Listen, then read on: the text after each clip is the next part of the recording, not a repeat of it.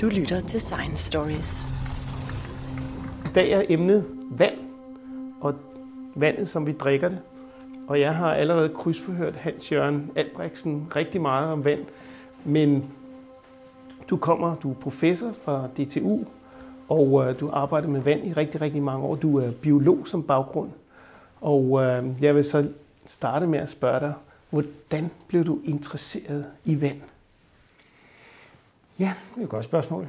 Øh, jeg tror i virkeligheden, jeg vil heldigvis sige, at jeg altid har været interesseret i miljø og, og, og det her med forurening og sådan nogle ting. Og da jeg så øh, var godt i gang med at læse biologi, så begyndte der pludselig at være nogle problemer med, at landbruget jo forurenede vores grundvand med nitrat. Og det var sådan virkelig et gennembrud der i slutningen af, 80'erne, at man kan erkende, at, at der var en, et, et problem der. Og det synes jeg var meget spændende. Men det var ikke rigtig noget, jeg kunne komme til at arbejde med. Så øh, der var forskellige andre veje rundt.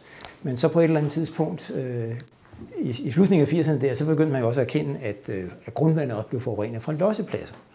Og der var altså en række store forskningsprojekter, der kom i gang. Og det må jeg sige, det var så der, hvor jeg fik mulighed for at hugge mig på øh, det og kigge på, på grundvand, som jeg så arbejdede med i ja, mange år. Øh, så begyndte der så i 96 begyndte der at være problemer med pesticider i grundvandet, og øh, på et tidspunkt begyndte man også at kende, at de der pesticider kommer jo måske ind på vores vandværker, og, og det vil så sige, det er sådan set det, jeg arbejder med i dag, det er vores drikkevand og vores vandbehandling. Så det er, det er baggrunden for det. Okay. Og det får man til at, at spørge dig så, jamen øh, kan vi så stole på det vand, vi får? Kan vi tåle at drikke det? Altså, man hører mange historier om, øh, om forureninger og Roundup og alle mulige øh, ting og sager i drikkevandet. Man hører også om øh, bakterier nogle gange. Nogle gange så lukker de lige frem for det. Altså, hvor meget kan vi, kan vi stole på det? Jamen, altså, jeg vil rigtig gerne snakke om alle de udfordringer, der er. Mm. Og jeg vil også gerne starte med at, at, at virkelig øh, lave sådan en... Uh, tage spændingen af og så sige, ja, jeg mener godt, vi kan stole på drikkevandet. Altså, så være helt rolig. Men, men ikke desto mindre, så er der jo altså mange øh, aspekter, som begynder, og, og som igennem de sidste og som sagt, det er jo faktisk der fra slutningen af 80'erne, man begynder at sige, jamen så er der det ene problem, så er der det andet problem, og som fylder meget i pressen. Og øh, hvor det måske nogle gange kan knive lidt med proportionerne på, hvor, hvor, hvor farligt er det, man finder ham. Men, men det er jo hele tiden det der med, at man tror, at vi har noget grundvand, som ikke er forurenet, og så viser det sig, så er der lige det ene problem, så er der det andet problem. Men der er jo den forskel, at det grundvand, som er forurenet, det kommer igennem en vandbehandling. Og det vand, vi drikker, har været igennem en vandbehandling. Så ja, det mener jeg godt, vi kan stole på. Så det er måske slutningen på foredraget, der, der er der. øh, men jeg ved ikke, om vi skulle starte med, hvor, hvordan sådan noget grundvand det bliver dannet. Jo. Øh, fordi det er, jo, det er jo sådan set, når nedbøren rammer jorden, øh, hvad enten det så er regn eller sne, jamen så siver det så ned igennem den umættede zone og kommer så ned i de dybere lag. Det kan så både være, 2 meter, eller det kan være 30 meter, øh, men der er jorden så vandmættet, og så er øh, vandet dernede i i, i ganske mange år, øh, indtil det kommer hen til, til den boring, hvor man så hiver det op, hvis man skal lave til drikkevand, eller så løber det ud inden til vandløb, eller til, til søer, eller til, å, hvad hedder det, til havet, og så kommer tilbage i, i vandkredsløbet der. Og nu du siger mange år, hvor mange år er det så? Jamen, når vi pumper vand op til drikkevand, så som tommelfingerregel vil sige, det er 50 år gammelt. Øh, det kan så være et sted mellem 20 og 100 år, ikke? altså afhængig af, hvor det er henne. Og der er også nogle steder, hvor man, hvis man bruger meget dybt ned, at man så kommer ned i noget, som man nærmest kalder arkeologisk vand, altså nogle steder, som, hvor, hvor vandet, altså nedsivende vand aldrig kommer ned igen, så, så der dræner man simpelthen noget vand, som ikke bliver, bliver fyldt op igen i de magasiner. Øh, og så kan det altså være øh, ja, 100 eller 1000 år gammelt, men, men det vand, vi, vi op, eller indvinder i Danmark, det er altså typisk cirka 50 år gammelt. Og det er selvfølgelig vigtigt at huske i forhold til, at det, altså igen, hvis vi tænker tilbage til, at det regnvand, som rammer jorden i dag, det er så det, vi drikker om 50 år. Eller med andre ord, det vi drikker i dag, det var det, der landede på jorden for 50 år siden. Så når vi tænker på, hvad det er, der har påvirket det vand, det var altså, hvad vi lavede for 50 år siden, eller længere tid tilbage. Man kan så sige, at det vand, når det så siver ned igennem jorden og kommer i kontakt med, med de der jordlag og geologien i det hele taget, så præger det jo meget, hvad det er for nogle stoffer, som der bliver opløst i vandet. Fordi regnvand indeholder jo ikke ret mange mineraler eller salte eller noget som helst andet. Men når det så øh, spiller sammen med geologien, så påvirker det øh, den vandkvalitet, der bliver, og det afhænger sådan meget af, hvordan den lokale geologi er. Og der er det, jeg ved ikke, om der er nogen af jer, der geologisk interesseret, men, men hvis man kigger på geologien i Danmark, så er det jo sådan, at øh, den vestlige del af, af Jylland det er det, man kalder, altså vest fra isstillstandsranden. Det var der, hvor sidste istid stod stille i, i lang tid, og så smeltede isen, og så vaskede den ud mod, mod Vesterhavet, og det vil sige, at, at de øh, sedimenter, der er der, de er vasket fuldstændig rene. Det er stort set kun sand, og det er jo også det, man, man hører, når man dyrker landbrug derovre. De kan vande en hel masse, fordi vandet løber lige igennem. Og det vil sige, at det vand, man pumper op i den vestlige del af, af Jylland, er, havde altså meget tyndt. Det er øh, påvirket af, altså det har meget lidt kalk, meget lidt øh, calciumkarbonat. Det er også meget påvirket af, hvordan pH er, så det kan faktisk øh, typisk være rimelig surt. Altså vi kan godt have pH helt ned på 5 eller sådan noget lignende det vand, som, som man pumper op. Og så i modsætning kan man så sige, herover i det østlige Danmark, der er geologien præget af, at vi har meget kalk. Så det vil sige, at det vand, vi hiver op herfra fra undergrunden, det har været i kontakt med, med kalk øh, i, i, i de her 50 år, eller måske længere tid.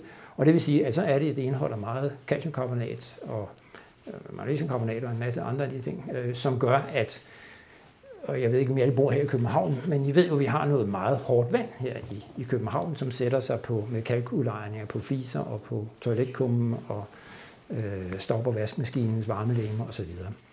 Så det tog meget store forskelle på Øst- og, og, og Vestdanmark. Så kan der også være nogle lokale forhold, som har indflydelse på, for eksempel hvis, hvis øh, det er nogle moseområder, øh, gamle øh, estuarier, øh, vandet løber igennem, at så er der så en høj øh, koncentration af arsen og nikkel, altså nogle stoffer, som arsen det er det, som indgår også i, i rottegift. Og det kan man godt forestille sig, det er ikke så rart at tænke på, det er noget, der er i drikkevandet, så det skal selvfølgelig fjernes. Så det er nogle stoffer, som man absolut øh, ikke vil have i, i, i vandet. Og det er der så nogle bestemte områder, som er præget meget af. Der er også et, øh, den situation, at Danmark jo er et kystland. Altså vi, der er jo ikke nogen steder i Danmark, hvor der er mere end 100 km til, til kysten. Så det vil sige, at jo tættere man kommer på kysten, så er der jo risiko for, at det her badekar, der ligger nede som grundvand, at det bliver påvirket af havet. Øh, så hvis man, man pumper alt for meget vand op, så kommer der jo saltvand, der trænger ind. Og det vil sige, at man kan faktisk i de der kystnære områder, der er sådan en kraftig påvirkning fra øh, af saltvand ind i, i, i grundvandet, som så også er et aspekt. Ikke det er farligt, men, men det er ikke rart at drikke saltvand. Og det gør altså, at der er nogle af vores øh, øer her, nogle små øer, Sarø for eksempel, de kan simpelthen ikke pumpe øh, grundvand nok op til at lave vandforsyning øh, ud fra det, så de må simpelthen afsalte det øh, og bruge nogle øh, renseteknologier til det. Der er jo det specielle ved Danmark, at vi kun drikker grundvand. Det er faktisk det eneste land i hele verden, der er øh, baseret på grundvand alene. Vi pumper også vand op fra jo stort set altid, så vi har meget decentral vandforsyning. Og historisk set, så har vi også rigtig mange vandværker. Og øh, vi har faktisk i størrelsesorden 2.500 vandværker. Det er et absurd højt tal, kan man sige. Så, det, så jeg også kan forestille, at nogle af dem er, er faktisk meget små. Og hvis man sammenligner med, med, med øh, for eksempel Holland, som jo har øh, fem eller otte gange flere indbyggere, end vi har i Danmark, så har de cirka 12 vandværker. Så det er jo en, en, en anden grad af professionalisme, øh, som, som præger dem, fordi de er så meget større. Og det, jeg, jeg startede med at sige før med, at, at, at grundvandet er det, der er vores udgangspunkt for at lave drikkevandet. Men så kommer det jo igennem en, en behandling. Og, øh, og jeg skal også øvrigt sige en anden ting, fordi når, når det her grundvand det siver ned og kommer ned i, i undergrunden, så øh, sker der også et, et forbrug af den ild, der er i det vand, der siver ned, så det bliver øh, typisk ildfattigt, altså anaerobt, som man kalder det. Og det vil sige, så er der pludselig nogle processer, som ligesom løber baglæns, øh, og det vil sige, så er der altså nogle stoffer, som begynder at optræde som reducerede stoffer, så altså jern og mangan og metan og ammonium og sulfid også for eksempel. Øh, og for nu lige at tage, hvad det er for noget sulfid, det er det, der smager og lugter af rådne æg, så det vil vi helst ikke have i vores drikkevand. Jern og mangan øh, er jo opløst, øh, når det er på den reducerede form, og det vil sige, at så er det i vandet, og jeg hvis vi lige tænker tilbage inden, fra når vi var på besøg hos bedsteforældrene i, i, ude på en gård øh, i Danmark, eller på Ødegården oppe i, i Sverige, eller sådan et eller andet, så den her fornemmelse af at drikke vand, som virkelig smager af jern og metal, det er altså fordi, der er netop jern og mangan i vandet. Det er ikke farligt, men det er ikke særlig rart. Og så sker der så ydermere det, at når de stoffer bliver iltet, så begynder de at fælde ud, fordi jern 2 bliver til jern 3, og jern 3 det er rust, og rust fælder ud. Så det vil sige, så får man en rødfarvning af, ja, hvor det nu end fælder ud. Og, og hvis der er nogen, der har vasket hvide skjorter i i rødt vand, det er altså ikke godt. Øh, og mangan er endnu værre, fordi det bliver oxideret fra mangan 2 til mangan 4, som også falder ud, og mangan 4 er sort. Så, så det er endnu værre. Øh, så, så derfor er det altså vigtigt, at de ting bliver, bliver håndteret på, på et vandværk. Så det vil sige, at det første, der sker i vores vandbehandling på vandværkerne, det er faktisk, at der sker en iltning. Og det er, I kender fra altid, når, når enten dagspressen eller tv skal vise øh, et eller andet fra et vandværk, så ser man den her iltningstrappe, som grundlæggende er en trappe, hvor der er vand, der risler nedad. Og det, der sker der, det er jo så, at, at, at vandet kommer i kontakt med almindelig atmosfærisk luft, og så bliver ilten fra luften opløst i vandet, og kan så bruges i de efterfølgende øh, processer. Der kan også ske det i den proces, at øh, hvis der for eksempel er meget koldioxid i vandet, og det kan der typisk være netop, hvis vi snakker i de mere vestlige dele, så øh, kan det også dampe af, øh, og det vil sige, at det påvirker sådan set også pH i, i, i vandet. Og netop hvis der er sulfid, så vil det også være noget, der kan stribe af. Så der sker faktisk en hel del ting i, i den der beluftningsproces, som er i virkeligheden en simpel proces.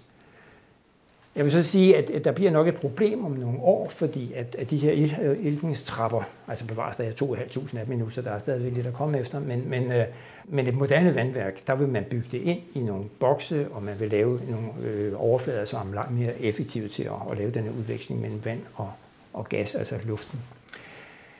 Det næste, der så sker i vandbehandlingen, når nu vandet er blevet iltet, det er så, at det kommer over på sandfilteren.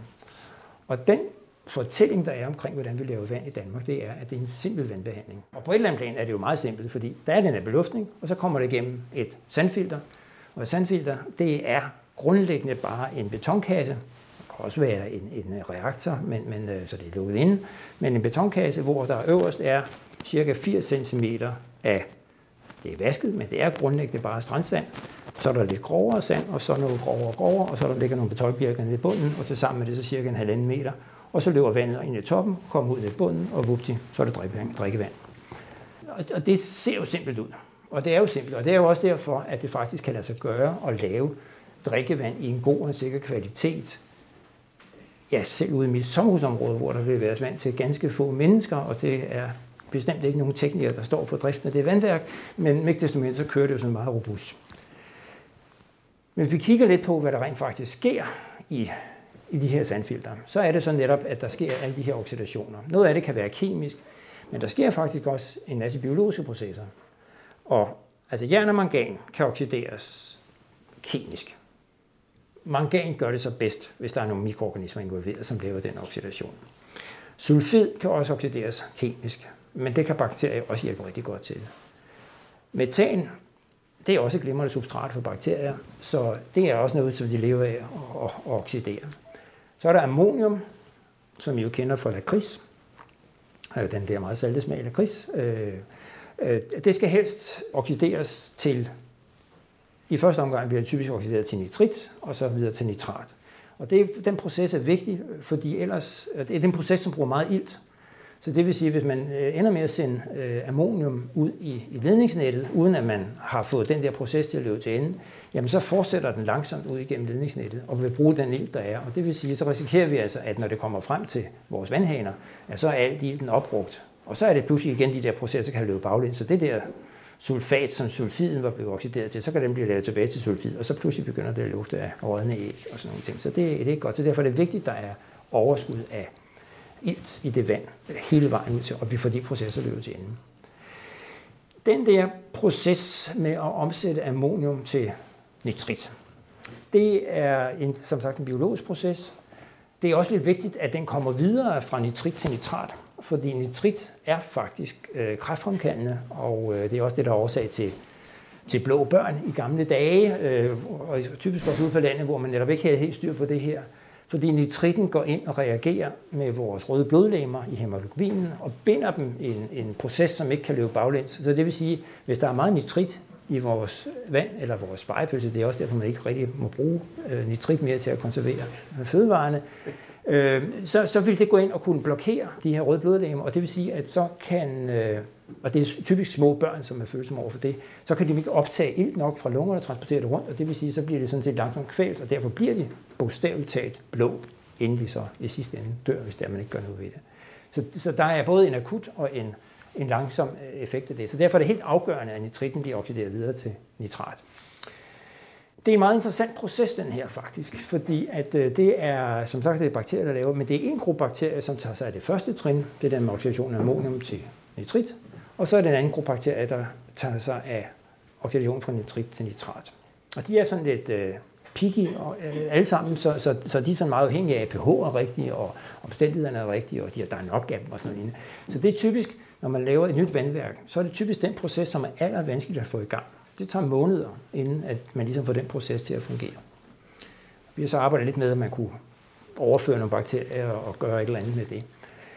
Men der er faktisk lige i lige netop i de her år, og det er altså inden for de sidste to-tre år, altså, er det faktisk blevet dokumenteret, at der er en tredje, nej, der er faktisk to grupper mere, der er en, en anden gruppe bakterier, som nu kan oxidere, eller ikke nu, det har de altid kunnet, men vi har opdaget og dokumenteret, at de kan omsætte ammonium hele vejen til nitrat i en proces. Og det er jo sådan set det, at øh, det er jo meget godt at vide, kan man sige, fordi hvis nu vi har gået og kælet for de her to andre grupper af bakterier, som vi har troet var den, der var de drivende kræfter øh, tidligere, øh, og det viser sig, at det er den her gruppe, som hedder Commamox, der pludselig gør det, så er det nogle forkerte knapper, vi har drejet på.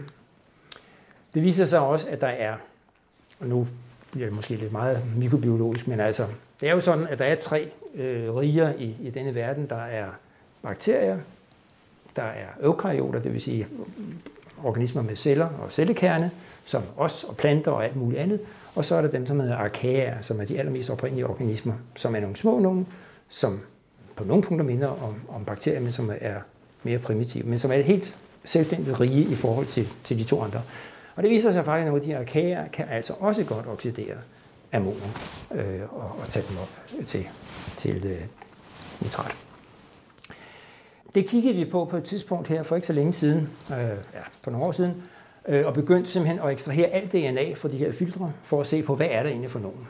Og, og det viser sig typisk, at sådan på et almindeligt vandværk, i det her filter, der er der, ja, i første omgang man talte vi selvfølgelig, mange bakterier er der på det her filtermateriale. Og det er sådan i størrelsesorden cirka en milliard per gram.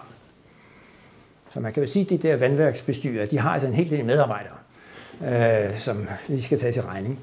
Det er øh, et, et tal, som minder om, hvis man går ud og tager noget havejord, det er også sådan typisk i, i den størrelsesorden en milliard per gram. Øh, så, så man kan sige, at vi hiver altså vand igennem det her simple filter, men hvor der er rigtig, rigtig mange bakterier. Det er også sådan, at når vi kigger på, på DNA'et, så er der et sted mellem 400 og 1000 forskellige arter. Og for nu at være ærlig, vi aner ikke, hvad de laver. Jo, nogle af dem, men, men der er rigtig mange, vi ikke aner. Hvorfor er de overhovedet i de der øh, filtre? Øh, så, så der er også nogle spændende ting med at få, få det forstået.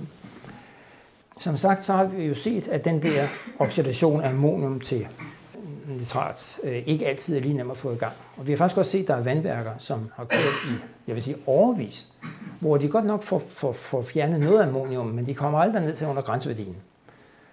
Og der har vi faktisk øh, så lidt gået og tænkt, og så sige, at det er faktisk sådan, at, for det, det kunne vi læse i litteraturen, at det enzym, som laver det første trin af den her oxidation fra ammonium til, til eller at knække den der, det er en ammoniummonooxygenase, at øh, enzymer har typisk sådan et eller andet, typisk en metalkerne. Og det her enzym har faktisk kår som metalkerne. Så vi øh, tænkte, jamen det kunne da være, at vi skulle prøve at give de her filtre lidt kår. Og det viser sig altså, hvis man doserer kår til de her filtre, og det er altså nogle få mikrogram, vi snakker om, så øh, kan man få den proces i gang i løbet af et par uger. Så det er der altså nogle øh, af de der rådgivende firmaer, som er rigtig glade for, at man lige kan dreje på den knap og så få, få den proces i gang. Så det er sådan lidt af, af nogle af de ting omkring behandling af vandet. Der er jo en ting, som også er meget karakteristisk for dansk øh, vandforsyning og, og dansk vandbehandling, og det er, at vi desinficerer ikke vandet. Og det beror jo selvfølgelig på, at vandet netop har den alder, det har. At det har været så længe undervejs, til det bliver indvundet, øh, og det løber igennem jorden. Og til det er virkelig jo et kæmpemæssigt filter, fordi det løber typisk altså, flere hundrede meter igennem det her øh, vand, slået igennem det her jord, inden det, det bliver øh, indvundet. Og øh, så det vil sige, at det er ikke sterilt, men der er ikke sygdomsfremkaldende mikroorganismer i vandet, når det kommer til vandværket. Så der sker faktisk ikke nogen fjernelse af, af mikroorganismer, eller af, af sygdomsfremkaldende mikroorganismer i vores vandbehandling. Vi desinficerer heller ikke, så vi, vi øh, gør sådan set ikke noget for at fjerne de her mikroorganismer. Og det vil sige, at vi tilsætter heller ikke klor øh, i vandet, når det bliver distribueret ud til til forbrugerne. Og øh, det gør jo altså, at vi kan smage, drikke vandet, uden at det, det smager af, af klor. Og det gør så, at når amerikanerne på besøg, så føler de sig voldsomt utrygge, fordi altså, kan man nu stå på det her vand, der ikke har noget klor. Og på den ene side set, så er det selvfølgelig rigtigt, at, øh, at, at, at hvis der kommer en forurening ind i systemet, så er der ikke nogen barriere til at, at, at slå den forurening ned. Så derfor er det helt afgørende, at vores ledningsnet er tætte, at øh, den måde, vi laver installationerne hjemme i husene, at de er, bruger de rigtige materialer, og de bliver lavet på den rigtige måde. Og det er derfor, at vi sådan set heller ikke må, må gå fusk alt for meget med, med vandinstallationer, men det helst skal være en autoriseret øh, installatør, der gør det. Øh, for det er simpelthen, at hele vandbanen skal være, være lukket, og så ikke der kan komme øh, bakterier ind i. Når det så er sagt, så er der også en udvikling i gang med, at øh, der er en del vandværker, som synes, ah, vi skal måske lige have en barriere mere, og så sætter de noget UV-belysning på vandet, inden det forlader vandværket, så de i hvert fald kan sige, der er ikke noget, der forlader, altså noget skidt, der forlader vores vand, eller vores vandværk. Så kan man så sige, at for nogle år siden var jeg i forbindelse med, at jeg faktisk fik en pris, skulle jeg holde et, et foredrag, og, og, og dem, som uddelte prisen, de ville jo virkelig godt give det en, en god catchy titel, så de øh, sagde, at øh, tale over øh, titlen øh, Vand skaber liv. Og det skulle jeg måske have sagt indledningsvis, men, men, men vi ved jo godt, og det ved I jo også, at vand er helt afgørende for liv, altså også afgørende for os. Vi kan leve ikke godt, men, men jo i ugevis uden at få noget at spise, men det er kun få dage, inden det står rigtig skidt til, hvis vi ikke får noget vand. Men, øh, men, men der kom jeg til at sige, jamen det der med liv, altså der skal ikke være for meget liv i det her drikkevand, fordi at, øh, det skal ikke være sterilt, men, men det skal helt være sikkert. Og det er faktisk sådan, at det vand, der kommer ud af hanen, øh, hvis vi går ud og drikker noget herude, jamen der er typisk i størrelsesorden 10.000 bakterier per milliliter. Altså det vil sige, øh, ja, det er jo så en, en, en øh, 10 millioner per, per liter. Altså, og det er sådan, hvad skal man sige, venligt sindede bakterier, men, men det er bare, man må ikke tro på, at det er sterilt vand, det vi drikker. Og det kan måske virkelig være, være godt. Det kan være, altså, og det er meget det mad, vi spiser, er jo heller ikke uden bakterier. Men, men det er meget godt lige at, have, at være opmærksom på, at det, at det ikke er sterilt. Nogle af de her systemer, vandbeholdere, øh, højdebeholdere, vandtårne osv., der, øh, der er jo mange steder der, hvor, hvor der er overflader, hvor vandet, når det bliver opvaret, kunne komme i kontakt med noget. Og det gør det, jeg vil ikke sige desværre, men det gør det i hvert fald også en gang imellem. Så det sker, altså, at øh, der dukker, øh, og det havde jeg aldrig hørt om før, man så sige første gang, hvor der var en, der kom og så sagde, at, at hun ville egentlig gerne, eller det var faktisk et vandværk, der sagde, at de ville gerne lave et projekt, hvor de så på de her øh, bænkebider i vandet. Ah, jeg tænker, det var, det var måske ikke det mest øh, relevante, fordi det måtte da være et særtilfælde, men men det viser sig faktisk, at når man begynder at kigge efter, så kan man finde øh, vandbænkebider rigtig mange steder i vores system. Og vi ser dem ikke, øh, når de kommer ud af, eller de, de kommer ikke ud af vandhanen, fordi der er jo forskellige filtre det sidste død. Så, men der er altså forskellige organismer, der lever i, i, i, i også det rene vand. Og det kan man så sige, at øh, ja, det er måske okay, fordi at, øh, det er i hvert fald tegn på, at det ikke er farligt øh, på den måde. Og på den anden side, hvad lever de så af? Jamen, de lever jo af, at der er de der bakterier, øh, som, som vi snakker om, som, som formodentlig dør, og, og, og, og som jo stadigvæk lever af det organiske stof, der er i vandet. Øh, fordi der er jo, altså, altså nu de der kemiske processer, vi lige snakkede om, øh, det bliver jo drevet af bakterier, og, og det gør de jo kun, fordi at de vil vokse på dem, så de bliver til flere bakterier. Dem holder vi så forhåbentlig i, i, i sandfilterne på vandværket, men selvfølgelig, hvis der sker sådan en vækst ud igennem ledningsnettet også, jamen, så bliver der også nogle bakterier, som øh, der så er nogen, der kan græsse på som, som rovdyr, kan man sige. Men der er jo også altså, organisk stof i vandet, som, som kan, kan blive nedbrudt og blive brugt. Det lyder meget tilforladeligt, men nogle gange går det alligevel galt. Altså, der sker jo faktisk forureninger. Mikrobiologiske forureninger? Ja. ja, det gør der. Og, øh, og der har jo været, øh, for en halv år siden, har der været et par rigtig kedelige tilfælde, og, og altså man kan jo sige, at det er jo typisk fejl, der sker. Man kan sige, det er jo, øh, og det behøver man jo altså ikke have læst raketvidenskab for at tænke på, at det er måske ikke smart at blande behandlet spildevand i drikkevandet. Øh, og det er jo heller ikke noget, der gør med vilje, men det var faktisk det, der skete nede omkring Køge her for en 10 år siden, hvor øh, Og igen, der er jo ikke en rygende pistol, men altså, der var simpelthen en, en vej, hvor stort set alle familier, der boede der, de var syge. Og øh, det var sjovt nok den vej, som lå tættest på, hvor det lokale ringsanlæg det lå. Og det var faktisk sådan, at den vandmåler, der var på det vandværk i weekenden for inden, havde løbet baglæns. Så der er simpelthen noget, der tyder på, at man har fået pumpet vand ud fra renseanlægget ud i drikkevandssystemet. Og det har selvfølgelig ikke været, været, været øh, råt spildevand, men, men det var formodentlig fordi, at man brugte noget af det behandlede spildevand, øh, som jo så var renset, øh, til at skulle opblande nogle af de øh, stoffer, man bruger til at fælde i øh, fældningskemikalier i, i spildevandsbehandlingen. Men, men så var det måske nemmere at bruge noget drikkevand, og så har jeg måske fået lavet nogle krydsforbindelser og gjort nogle dumme ting. Et andet tilfælde, der har været, der, der var også, øh, altså, hvor der også var noget skidt. Nej, undskyld udtrykket, men, men det var det jo, fordi at det viste sig faktisk, at renvandsbeholderen lå nede under vandværket, og der var et toilet, og altså, det, det var ikke nogen god kombination. Og det gør jo så, at folk bliver syge. Så, så det er jo, når der sker sådan nogle fejl, det, det er rigtig, rigtig dumt. Og så er der jo ikke nogen barriere, når ikke der er klor i vandet. Så det er sådan set problematisk, hvis det sker. Der har også været tilfælde, hvor der har været oversvømmelser af af indvindingsboringer, og så er det løbet ned i, og så bliver kommet ind på, på vandværket, og så er der sådan set heller ikke nogen barriere til at stoppe det. Så det er helt afgørende, at de der systemer er lukket. Og det er rigtig trist, når folk bliver syge af det, fordi det er typisk noget diarrésygdom, man får. Omvendt må man sige, når man sidder og kigger på de tal, der er øh, med hensyn til udbrud, som kan relateres til drikkevand, så er det altså under 10 procent af, hvad der kan relateres til mad. Så når vi, altså rigtig mange af de, altså det er jo sådan med salmonella og sådan noget, det er jo så typisk øh, et sted mellem, mellem, mellem 10 og, og, 40.000 mennesker, der bliver syge om det her om året. Øh, og det er så typisk netop, fordi man ikke får håndteret kødet ordentligt i køkkenet. Og det er altså størrelsesorden 400 mennesker, der bliver syge. Så det, det er ikke, det, det skal ikke ske, men, men det, er, det, er, det er et fortal. Det er det virkelig. Men nu nævnte du øh, de her forskelle, der var i landet med de forskellige pH-værdier og meget calcium her og ikke så meget over i Jylland.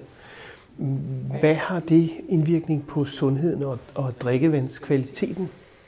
Ja, det er et spørgsmål, som kan svare, besvares på flere måder. Fordi, altså, den ene ting er, at, øh, at, at det ser ud til, at hvis man laver sådan en, en undersøgelse og kigger på for eksempel tandsundhed, fordelt over hele landet og kigger på forskellige kommuner, og man kan så måle på, det er så typisk 15-årige børn, hvor mange øh, tilfælde af, af, af huller eller angreb af tandfædrene de har. Det registrerer man, det har alle tandlægerne styr på. Og man så ser på de forskellige kommuner, og man så relaterer det til den vandkvalitet, der er de pågældende steder, så er der en svag tendens til, at jo blødere vandet er, jo højere er forekomsten af, af huller. Så kan man så sige, at hvis man går ind og kigger her i hovedstadsområdet og kigger sammenligner for eksempel øh, Farum og Ballerup, tror jeg, så er det værløse, de ligger lige ved siden af en to kommuner. Der er markant forskel i indkomstgrundlaget af de to øh, kommuner, og øh, vandkvaliteten er stort set den samme. Og der, vil jeg sige, der er det altså nok mere indkomstniveauet, som er styrende for, hvordan øh, tandkvaliteten er i de to kommuner. Så der er noget socioøkonomisk, som spiller meget ind over, over det her. Og man må også sige sådan, at det fald, altså den tandsundhed, den forbedring af tandsundhed, vi har oplevet igennem de sidste 50 år eller mere, det er jo ikke fordi vandkvaliteten har ændret sig. Det er jo fordi, at, at man laver forebyggende indsats, og man er opmærksom på, at man skal børste tænder, man skal bruge fluer osv. Så det er selvfølgelig en, en parameter. Fluer, apropos tænder, er jo en anden ting. Øh, fordi fluer i små mængder er godt til voksne mennesker. Det er vigtigt for vores øh, emalje på tænderne, at den, den bliver hård og bliver holdt ved lige, så det er derfor, at anbefalingen er, at, at de skal bruge tandpasta med fluor, og I skal bruge en centimeter per overmund og en centimeter per undermund, og I skal ikke skylle tænderne, når jeg børster tænder, fordi det skal have lov at virke. Det vidste I godt, ikke? Altså, og så til gengæld, så er det faktisk ikke godt for, for, for små børn. De må ikke få for meget fluor, så derfor skal man sørge for at bruge altså tandpasta til børn, til børn. Men, uden, fluor. Ja, i hvert fald lavere koncentrationer af fluor. Øh, det er faktisk også sådan, at hvis man når højt op i alderen og, og, og i øvrigt har det problemer, så kan man få en, øh, en, en ekstra fluor tandpasta, som er særlig meget fluor til det. Men, men, øh, så det vil sige, at lidt fluor er godt, og for lidt er, er skidt, men for meget fluor er rigtig skidt, fordi det giver sådan nogle, øh, nogle øh, sorte pletter på vores tænder, fordi det gør simpelthen, at emaljen går fuldstændig i stykker. Så, så, øh, og det har også betydning for vores knoglesundhed. Så øh, de steder, hvor der er problemer med fluor, det er som regel ikke, fordi der er for lidt fluor i vandet, det er fordi, at, fluorkoncentrationen er for høj. Så, så det er også en parameter, der, der betyder noget for, for sundhed, øh, rigtigt. En anden parameter, som øh, er...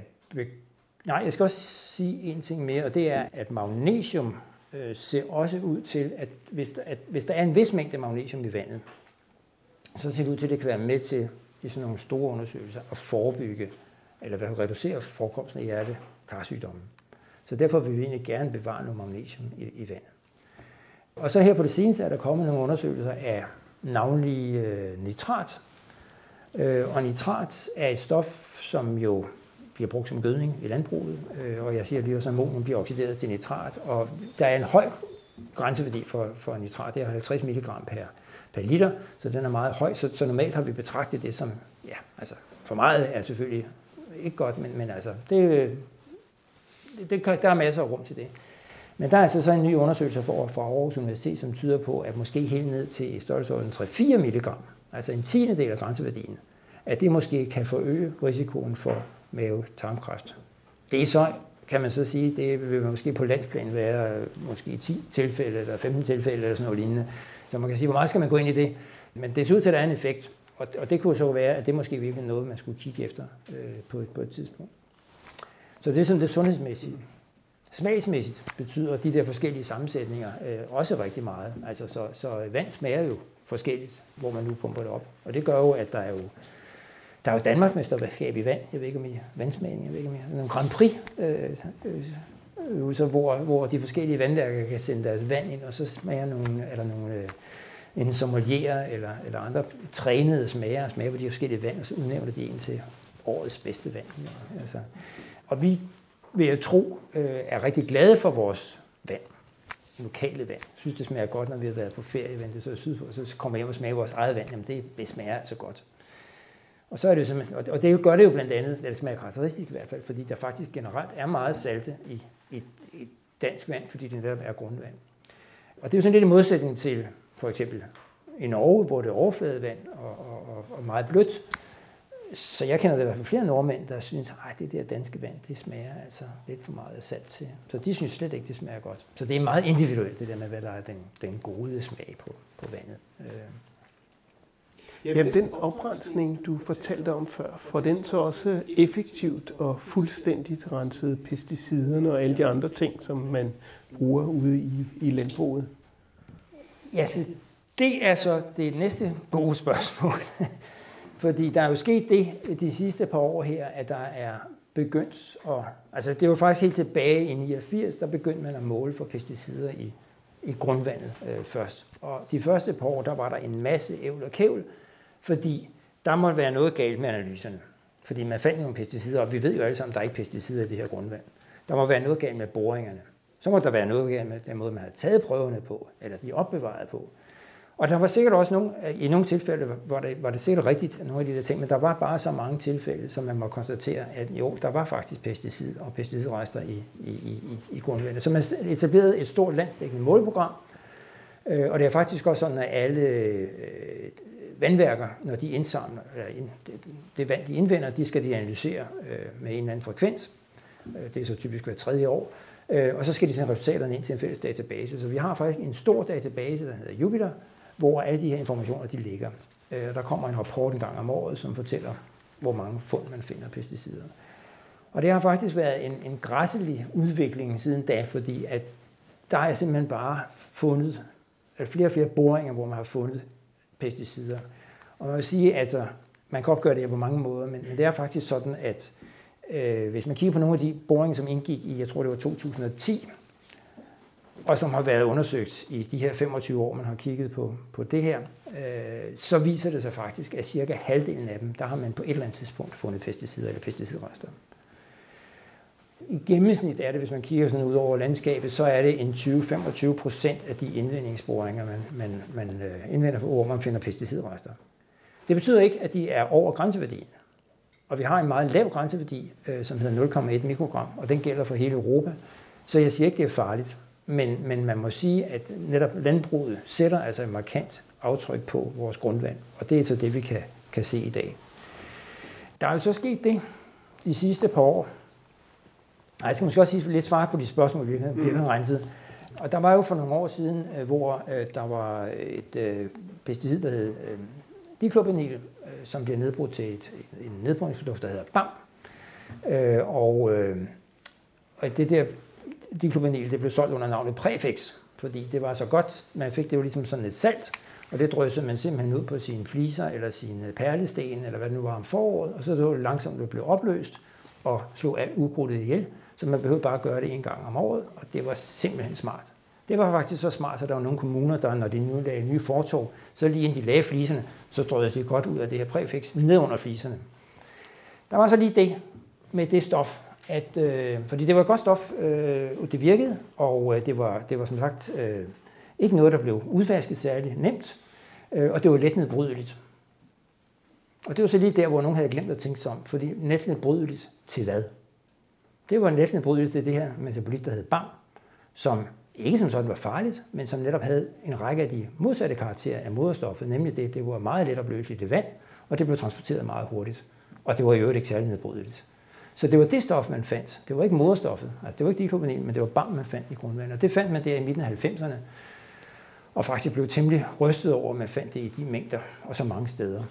Og det har altså gjort, at nogle steder har den forurening været så stor, så man har været nødt til at sætte noget behandling i gang for at fjerne det. Det kunne for eksempel være Hvidovre, som har øh, lavet øh, en behandling af det. Og uden at skal være alt for teknisk, så øh, er det, øh, gør man det ved hjælp af det, der hedder aktiv kul, som altså er noget, noget kul, man har varmet op til ca. 1200 grader, og så giver man det sådan et skud vand eller et eller andet, så det bliver aktiveret, som det hedder. Det vil sige, det sprækker op og laver et enormt stort overfladeareal. Det er sådan en størrelsesorden at per gram er der en overflade, der er cirka, cirka 1000 kvadratmeter. Det er sådan cirka en fodboldsbane per gram af det her. Og den her enorme overflade, det er altså så der, hvor øh, pesticider og i også andre organistoffer, de, de så binder sig til det. Så når vandet løber ned igennem det her filter, så bliver pesticiderne holdt tilbage, bliver bundet på det og, og, og fjernet på den måde. Og det fungerer sådan set fint. Og så troede man, at der var en masse læring af det. Men så her for et par år siden, så begyndte man at finde et andet stof øh, nemlig et stof, der hedder øh, desphenylchloridazon, som også er et nedbrydningsstof fra chloridazon. Et stof, man har brugt, når man har dyrket roer, igen et, et, øh, et uh, ukrudtsmiddel. Øh, og det er helt tydeligt, man finder det. Altså man kan virkelig se sådan tværs over, over Danmark. Det er Sjælland, det er, er, er Sydsjælland og øerne, det er altså øh, Lolland Falster, hvor man virkelig har dyrket roer. Der er det tværs over Fyn, og så øh, Sønderjylland, østlige del af, af Jylland. Og det er simpelthen der, man har dyrket roer, og det er der, man finder det. Og øh, det viser sig faktisk, når man begynder at lede efter det, det fandt man pludselig rigtig, rigtig mange steder. Så man så siger, man, kan det være nogen overraskelse? Mm, ja, og det var det en overraskelse, fordi at på den ene side var det det ikke. Fordi rent faktisk helt tilbage i, jeg tror det var 69, øh, eller sådan noget lignende, der var der en forsker fra den på højskole, som havde undersøgt det her stof, og han konkluderede, at øh, det blev nedbrudt, og der blev sikkert nogle, nogle, blev dannet nogle nedbrydningsstoffer, som øh, ikke øh, blev nedbrudt yderligere. Så man vidste sådan set godt, at, at det var den risiko. Og så for, nu kan jeg ikke huske det præcise årstal, men lad os så sige en, en 10 år siden eller sådan noget lignende, der tænkte man, nu må vi hellere forbyde det her stof, fordi der er jo risiko for, at de her øh, nedbrydningsprodukter bliver dannet. Og jeg forstår simpelthen ikke, hvorfor myndighederne ikke sagde, jamen når vi har en risiko, det er fint at forbyde stoffet, men hvorfor tager man ikke lige og laver nogle målinger for at se, om det nu er et problem? For det gjorde man ikke. Så det var kun fordi, at man i forbindelse med nogle punktkilder, altså det vil sige nogle steder, hvor man enten bevidst eller øh, på nogle øh, maskinstationer, hvor man har brugt rigtig mange af de her pesticider, havde spildt dem, og hvor man lavede en undersøgelse af, af det øh, for nogle år siden, og der fandt man det stof. Og det var så i nærheden af, en, af, af et vandværk, og så tænkte de her vandværk, at jamen det kunne da være, at vi lige skulle tjekke vores vand, fordi det kunne være, at der var noget af det der i. Og det var der så, og så begyndte nogle andre vandværker at kigge på, så, og så fandt man det altså. Så, så det er et af de der stoffer, som rent faktisk er der. Og det er så der, hvor man så kan sige, øh, at der vil en automatreaktion fra politikere så typisk være, jamen så vil vi forbyde det stof. Ja, det gjorde vi for 10 år siden. Altså, så, og så er det lige, vi skal huske det, som vi snakkede om før, at det tager jo 50 år fra man bruger stoffet, men også 50 år fra man forbyder stoffet, indtil der kommer rent vand øh, frem til boringerne. Så det er noget, der formodentlig kan, vi kan slås med i, i, i, i ganske mange år. Der er så også et andet stof, man har fundet, som bliver forkortet og bliver kaldt SMS. Nej, det passer ikke. Det hedder DMS, dimethylsulfamid. Og det er så nedbrydningsstof fra et øh, fungicid, altså et, et kemikalie, som bruger til at bekæmpe svampe med. Og det har man brugt i blandt andet gardnerier, øh, og det er også blevet forbudt. Og øh, det viser sig faktisk så også, at øh, man også har brugt det i træbeskyttelses og i maling og sådan noget lignende. Så når I har alle sammen øh, har stået hjemme og brugt gori og malet plankeværker og sådan noget der, så har I sådan set også stået og spredt det der moderstof til DMS ud, og så er det blevet vasket ud.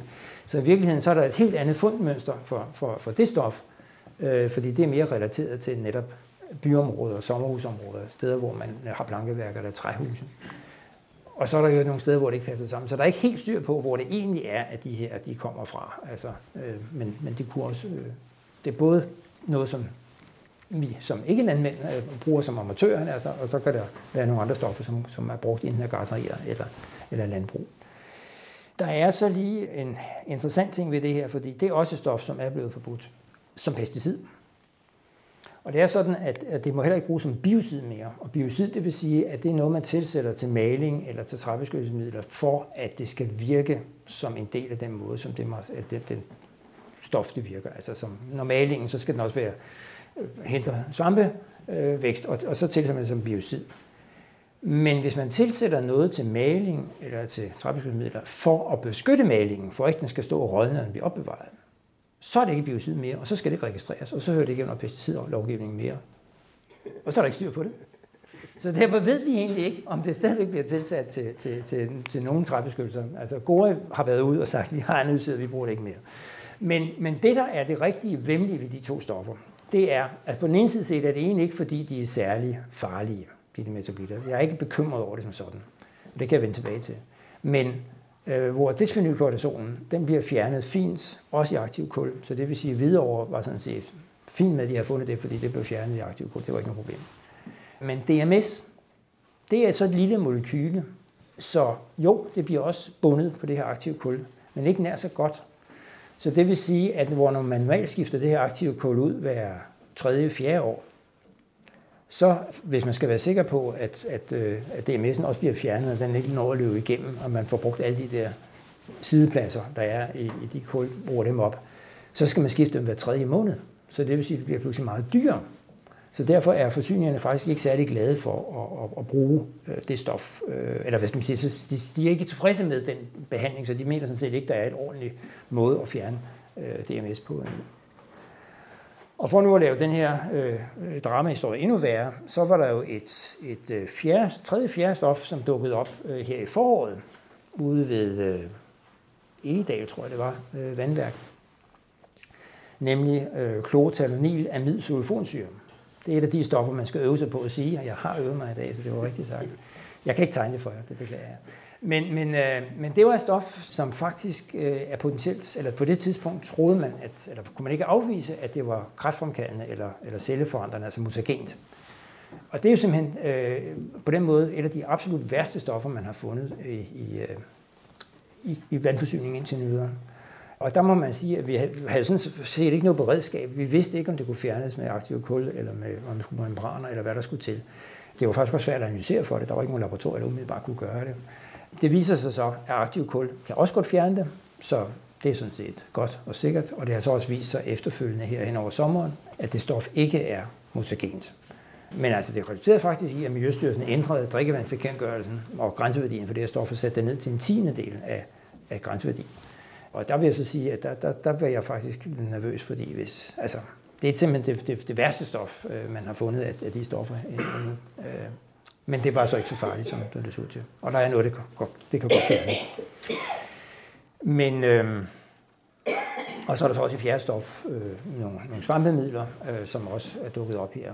Øh, så altså, hvis I har fulgt med i pressen, så vil I jo have det her indtryk, at der virkelig er mange vemmelige stoffer i vores, vores grundvand. Og så er det igen, jeg vil sige, ja, det er grundvandet, men vi har en behandling, og vi kan fjerne det, når vi er opmærksom på det. I forhold til, om det er farlige, de her pesticider, så synes jeg sådan set, at det er vigtigt at være opmærksom på, at den grænseværdi, der er fastsat for drikkevand på de 0,1 mikrogram, og det er, hvad man nu end man mener med EU, en grænseværdi, der er fastsat i EU, og den er fastsat helt tilbage i 89. Og man satte den til den niveau, ikke fordi, at man havde vurderet, at det var farligt men det grænseværdi, men det var cirka det niveau, man kunne analysere for. Så man sagde simpelthen, jamen vi vil ikke kunne påvise de her stoffer i vores drikkevand. Og der er altså en del af den regning, man lige skal huske at med, og det er jo, når man i Europa siger drikkevand, så er det det behandlede vand. I Danmark, der strammede vi skruen, og så sagde at vi vil heller ikke have, at det skal være i grundvandet. Så det er sådan set den grænseværdi, vi har brugt. Jeg vil også sige sådan, det er også sådan, at i, i EU, der er det pesticidet, man snakker om. I Danmark, der har vi også strammet til at sige, at det skal også gælde for nedbrydningsprodukterne. Så vi har strammet skruen lidt mere, og det er selvfølgelig, fordi man gerne vil lave, altså være forsigtig og, og, og, og gå foran på den led der. Men den grænseværdi på det 0,1 mikrogram, hvis vi sammenligner med grænseværdien i fødevarer eller drikkevarer, så er det faktisk sådan, at den er typisk 100 gange, måske også nogle gange 1000 gange højere. Og sådan en grænseværdi i fødevarer, den er fastsat ud fra, at man har lavet øh, undersøgelser, hvor man har prøvet at se på, hvornår begynder man at få, enten hvornår skal slå man noget akut ihjel, selvfølgelig for styreforsøg, man har ikke lavet menneskeforsøg med det, men altså, man kan fastsætte nogle toksikologiske værdier, man kan se på, hvornår øh, man, man kigger efter på, om der er leverskader, der er alle mulige andre øh, undersøgelser, man laver. Og på baggrund af det, så siger man så, okay, her har vi altså et niveau, øh, som giver i cirka 50% af tilfældene nogle skader. Så det er vores, vores øh, udgangspunkt. Så lægger vi en, en sikkerhedsfaktor på, typisk en faktor 100 eller noget i den retning, og så går vi ud og så ser på, okay, hvor meget indtager vi så af de her øh, forskellige øh, fødevarer, eller mælk, eller hvad det nu er for noget. Og så justerer man så grænseværdien for de pågældende produkter for det. Så det gør som sagt, altså, at, at, at hvis man drikker en kop vand, så er grænseværdien 0,1 mikrogram, og hvis man drikker en kop mælk eller en kop kaffe, så kan den godt være for det samme øh, produkt være øh, 1000 gange højere. Altså, og så kan man selvfølgelig så sige, hvorfor nu det? Og skal vi ikke så ikke bare hæve grænseværdien for drikkevand? Og det synes jeg sådan set er en dårlig idé. Men jeg vil også sige sådan, at vi skal lige overveje, om vi skal fare ud med absolut dyre behandlingsmetoder for at fjerne selv små mængder af nogle pesticider, som vi sådan set har en idé om, at de er nok ikke farlige. Men omvendt er der selvfølgelig det, at de her grænseværdier, det gælder jo for kommercielt dyrkede fødevarer. Og vi kan jo bare vælge at gå ud og købe nogle økologiske varer. Og så er der per definition ikke pesticider i dem. Men det skulle meget nødig være sådan, at vi står hjemme ved vandhanen og så tænker på, hmm, skal jeg nu købe noget vand, eller skal jeg drikke det vand i vandhanen? Øh, hvad er det, jeg så stole på? Der er det meget vigtigt, at vi kan stole på, på det vand, der kommer ud af vandhanen, og vi har tillid til det. Og det skal også være sådan, og nu plejer jeg at sige, det har jeg kunne sige det sidste år, jeg har lige fået barnebarn, så man bliver pludselig mere opmærksom på, hvad betyder det så faktisk, det her med, at man skal lave modermæsterstatning af det vand. Stoler man nu på det der, og hælde det her lille barn? Og det skal man kunne. Og derfor stiller, er det helt rimeligt at stille nogle krav, skarpere krav til drikkevandet, end man gør til for eksempel mælk og juice eller andet, fordi det kan man vel Men, men vi kan også vende den om og sige, øh, stoler du på det vand, du øh, hælder ud af en flaske? Ja, det er et yderligere godt spørgsmål, fordi at der er selvfølgelig kontrol med det vand, øh, på samme måde som der er det med det vand, der kommer ud af hanen. Men Øh, jeg vil hævde den påstand, at for mange, meget af det flaskevand, der er kvaliteten ringere end det, der kommer ud af vandhanen. Ringere, fordi at vandet er i kontakt med plastik, øh, og plastik, uanset at det er beregnet til fødevarer, og, og i det her tilfælde til vand, det afgiver typisk nogle af de øh, stoffer, som plastikken er lavet af. Så dem kan vi finde i, i, i drikkevand. Så kan man så sige, okay, hvis vi så køber en Evian på glasflaske, så tror jeg måske også, at, at så er vi tættere på, at så er det et, et godt produkt, øh, og som måske er øh, bedre end vandhanen, kan godt være. Men, men altså, jeg vil sige, det der flaskevand, som, som jo er det, der bliver solgt rigtig, mere, eller rigtig meget af, det er ikke bedre. Og i øvrigt så er det jo har det stået opbevaret længe, og det vil sige, at nogle af de der stoffer, der bliver afgivet fra plastikken, det er der bakterier, der kan spise. Og igen, det vand, der kommer øh, som er de her flaskevand, det er meget ofte vand, som er taget op af en boring, hvor man sender noget af det ud til, til, til øh, som kommunalt drikkevand, og noget andet hælder man på flasker. Altså e-kilde, det kan godt være, at det ikke er den samme øh, forsyning, men altså det, det, det er simpelthen den samme grundvandsressource, der bliver brugt til, til den kommunale vandforsyning, og så til produktion af, af, af for eksempel e-kilde.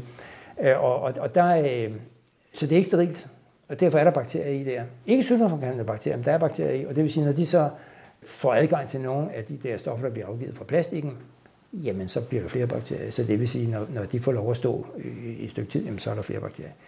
Det er ikke farligt, men det er ikke en bedre kvalitet. Mm. Her for nylig har du været meget ude i pressen og kritisere nogle ændringer i, øh, i vandloven, som gør, at man øh, begynder at behandle vandet selv. Kan du fortælle om det?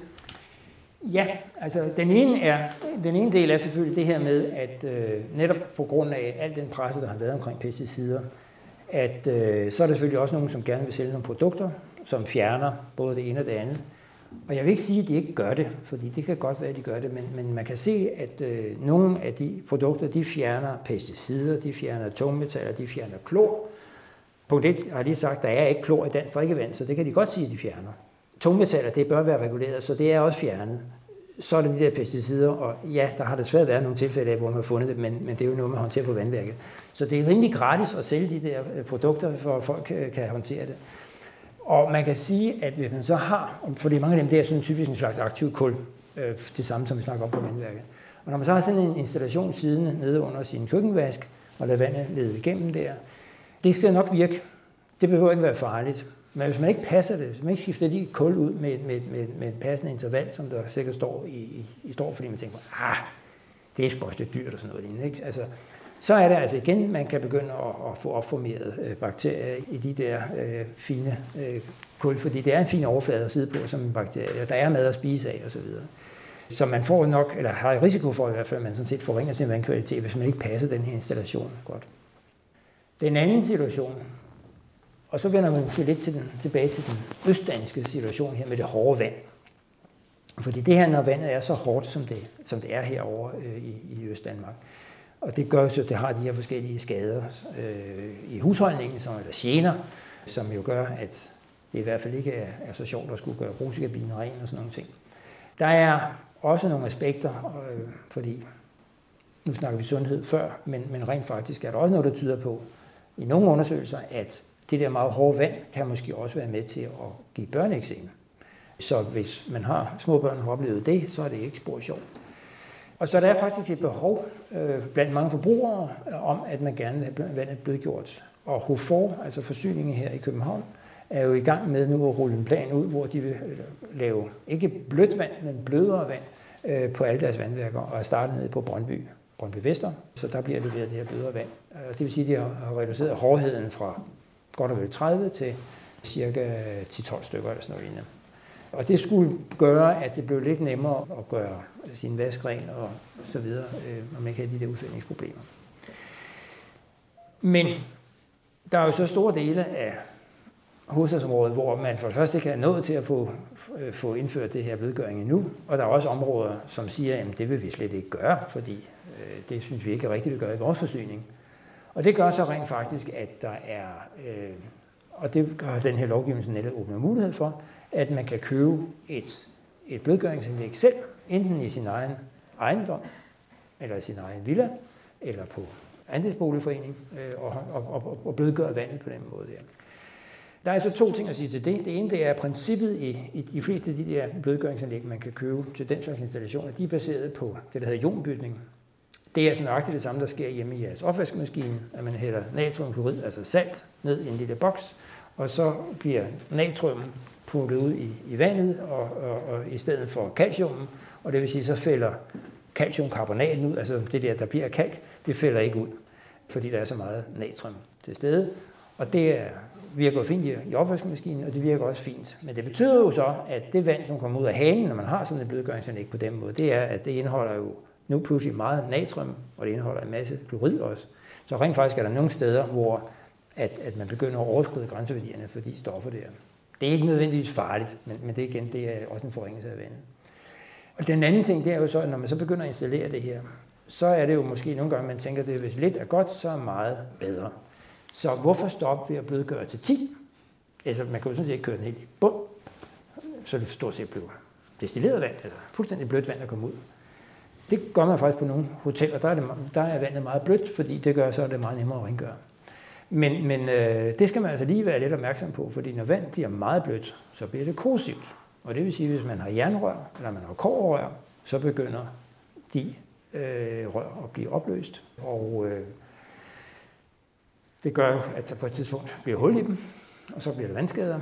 Øh, en anden ting, det er, at hvis man har installeret øh, sådan nogle rigtig store, flotte øh, armaturer, øh, som måske er rigtig blanke, så der er masser af krom på dem, eller de er matblanke, så det er en nikkel, øh, og de øvrigt er lavet nogle forskellige legeringer med bly og ting og sager i, som gør, at, at som er nødvendige for, at man kan lave den slags legeringer.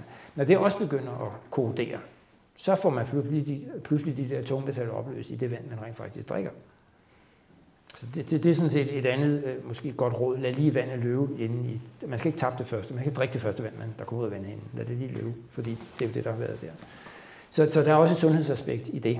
Så jeg vil i hvert fald sige, at, at man skal vide, hvad man gør, når man begynder at lave blødgøringsanlæg på den måde. De kan også være baseret på andre principper, og, og så er der nogle andre aspekter af det. Men, men derfor er der pludselig noget, nogle ting, som kan rejse en vis bekymring ved, at, at folk øh, sætter de ting i gang.